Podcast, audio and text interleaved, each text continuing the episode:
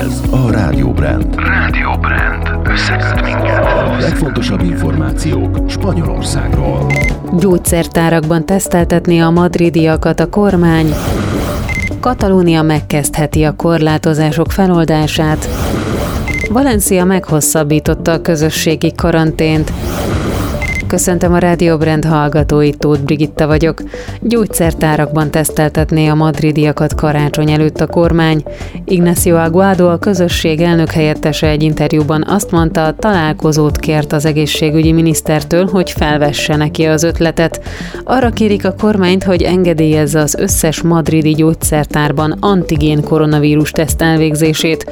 A madridiak így nyugodtan összejöhetnének a családtagjaikkal karácsony este, hogy együtt ünnepeljenek legyenek. A gyógyszertári antigén teszteket ingyen végeznék el. Az elnök Isabel Díaz Ayuso közben az Európai Bizottságnál kérte, hogy tegyék lehetővé a gyógyszertáraknak a tesztelést. A spanyol gyógyszerügynökség nemrég utasította el ezzel kapcsolatos kérvényét, ezért fordult most az EU bizottsághoz. Katalónia a vendéglátás és a kulturális élet újraindításával megkezdené a korlátozások feloldását. A kormány azt javasolja, hogy november 23-án kezdődjön el a második hullám kivezető szakasza, és az első fázisban nyissák meg újra az éttermeket és a bárokat, melyek férőhelyeik 30%-át használhatnák. A kulturális és sporteseményeket is újraindítanák 50%-os befogadó kapacitás mellett.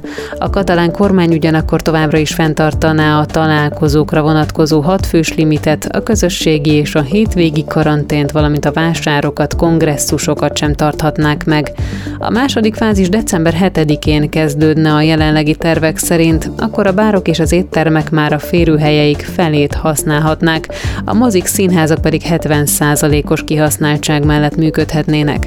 December 21-től jönne a harmadik fázis, akkor már 10 fős találkozókat is lehetne szervezni, a bárok pedig az eddigi délután 5-ig tartó nyitvatartás helyett már 9-ig fogadhatnának vendégeket és asztalaik felét használhatnák. A katalánok az elmúlt 24 órában 2051 új fertőzöttet és 68 elhunytat regisztráltak.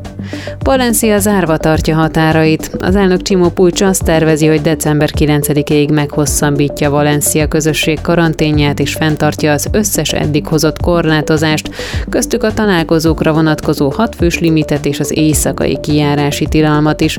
Pucs bejelentette, hogy ezzel együtt fenntartják majd Elda és Petrer karanténját. A korlátozások meghosszabbításával az a cél továbbra is, hogy elkerülhető legyen a drasztikusabb szigorítások bevezetése, úgy mint a vendéglátóhelyek bezárása. A hírek végén időjárás jelentés.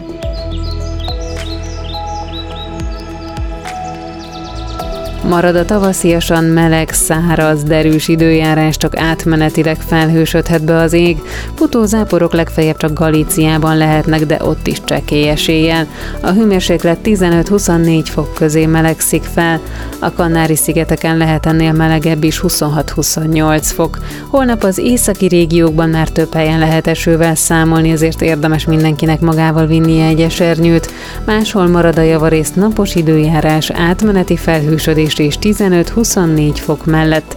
A következő órában Zalán érkezik a legaktuálisabb magyarországi infókkal. Én köszönöm a figyelmet.